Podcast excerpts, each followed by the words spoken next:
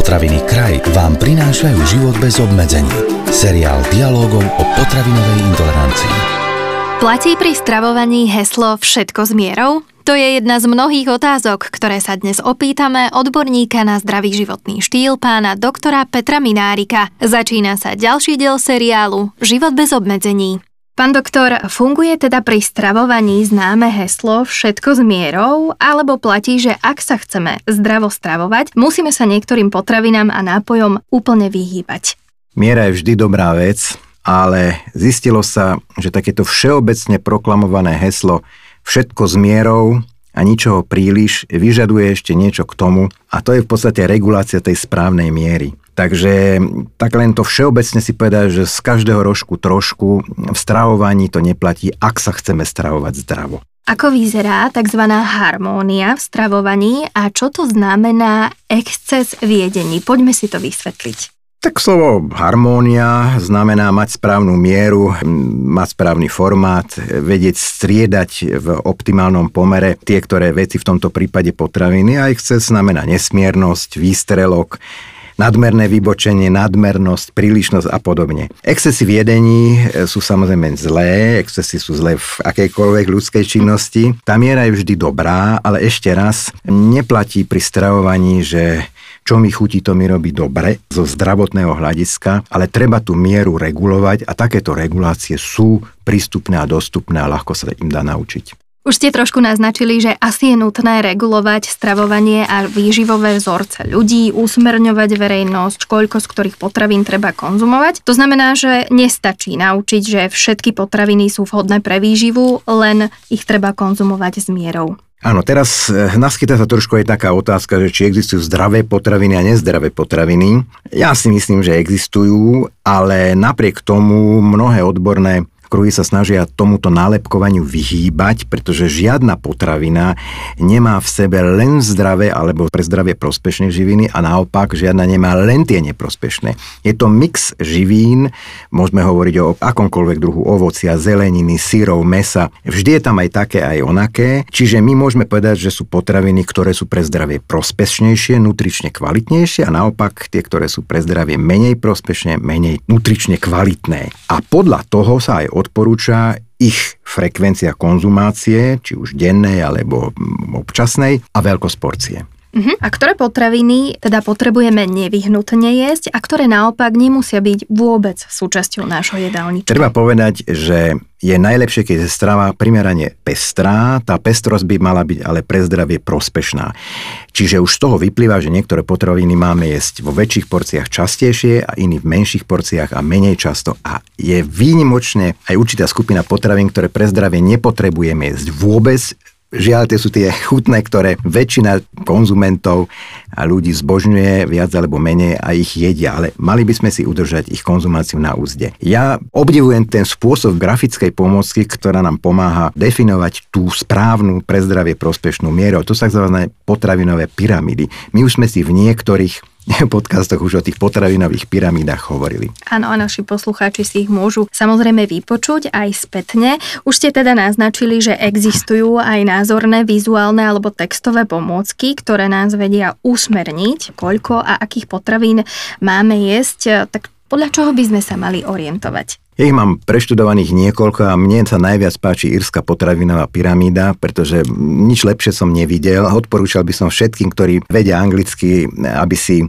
takúto pyramídu stiahli z internetu. Je to voľne dostupné. Je to v podstate vizuálny produkt z roku 2016, ale v roku 2019 urobili Íry aj takú aktualizáciu, taký update a tá je dostupná, je to 90 stránková publikácia už aj s tým doprovodným textom, ale tá pyramída na, na jednu stranu. V podstate na báze pyramídy je ovocie a zeleniny, pretože je to mimoriadne zdravotne prospešná skupina potravín, ktorú máme konzumovať denne v 5, dokonca až 7 porciách. Pričom dôležité je aj tá názorná ukážka tej porcie. Hej. Vieme, že jedno veľké ovocie, jedno, jedno stredne veľké jablko, pomaranč, keď je to bobulové menšie ovocie, tak je to hrst, alebo je taká dvojdecová 200 ml šálka, mm-hmm. alebo pohár a to je tiež také meritko, či už na ovocie tých malých rozmerov, alebo povedzme aj na nejaké cereálne výrobky. A potom tá potravinová pyramída ide stále užšie a užšie, čím sa názorne ukazuje, že ten počet porcií sa zmenšuje na druhom poschodí, teda nad tým prízemím alebo na prvom poschodí.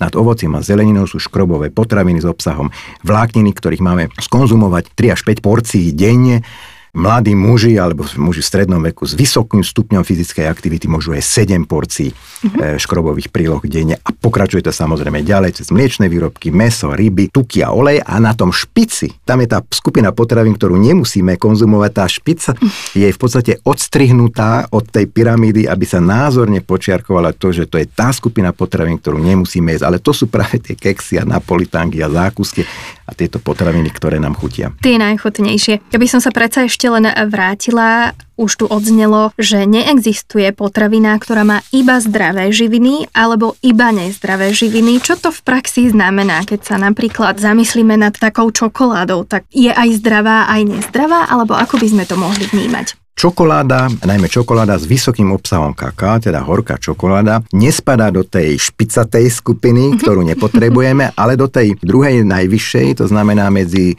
potraviny bohaté na tuk a máme ich konzumovať v malých množstvách občas. Nie, tiež ich nepotrebujeme konzumovať denne a skutočne dôležitá je tá porcia. Tá porcia u tej čokolády môžu byť dve kocky, podľa toho, alebo aj 3 kocky, čiže to môže byť 10, 20, maximálne 30 gramov a dôrazním, aby tam bol vysoký podiel kaká. Pokým je to čokoláda bohatá na cukor a na pridané zmesné tuky, tak tu už by sme mohli zaradiť do tej odstrihnutej špičky. Tie nepotrebujeme konzumovať a hlavne Iri radia keď už ich konzumujeme, nekonzumujme ich každý deň, ale občas a porcie rovnako veľmi malé. Pán doktor, čo je pravdy na tom, že ľudí dokážeme rozdeliť na dva také zaujímavé typy, kontrolór a abstinent? Ako si tieto typy vedia pomôcť, ak sa chcú zdravo stravovať, prípadne možno nejako rozumne schudnúť? V súvislosti s jedením a so schopnosťou nejak sa ovládať a kontrolovať, robila sa štúdia, kde v podstate dokázali ľudí rozdeliť na také dve základné typológie. Nazvali ich jedných kontrolórov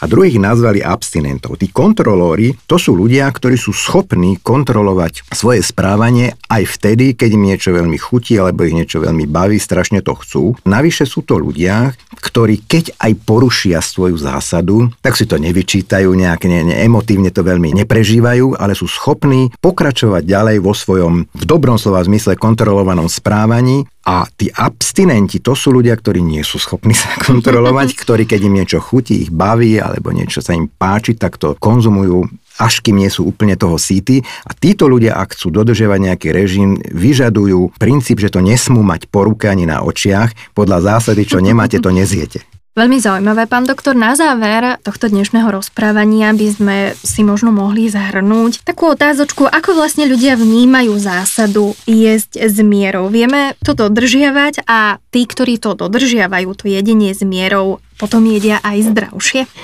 Bolo zistené, že ľudia, ktorí tú mieru regulovanú nemajú, to znamená nenaučia sa zásady zdravého stravovania, zdravej výživy, tú mieru zdravú nemajú a to dodržiavanie takej obecne a rôznorodo chápanej miery nevedie u nich k lepšej kvalite výživy a k potlačeniu rizik metabolických aj kardiovaskulárnych onkologických ochorení.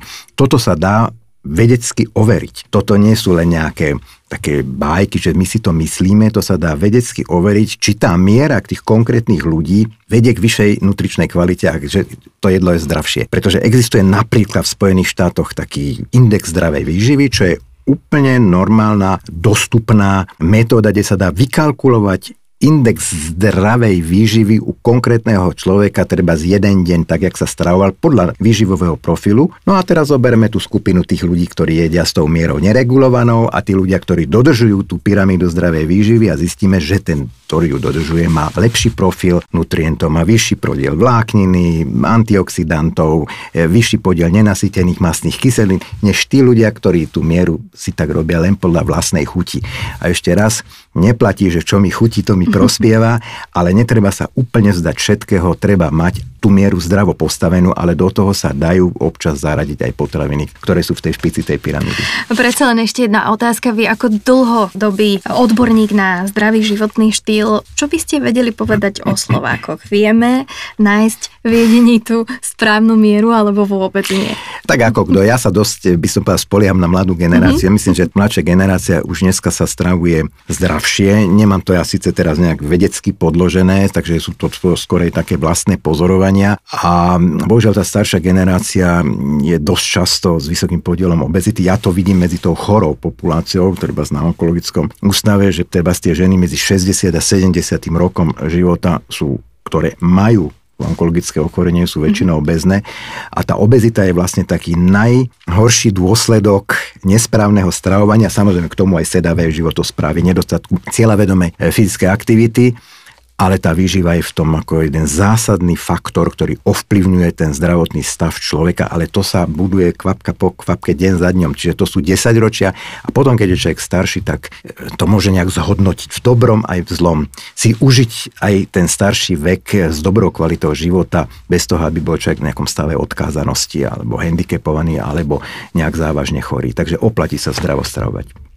Dnešné rozprávanie s pánom doktorom Petrom Minárikom je na konci. V ďalšom dieli seriálu Život bez obmedzení sa budeme rozprávať o ženách a o tom, prečo by sa mali pravidelne hýbať, napríklad aj v období po menopauze. Tento podcast vám priniesol kraj. Moderné slovenské potraviny.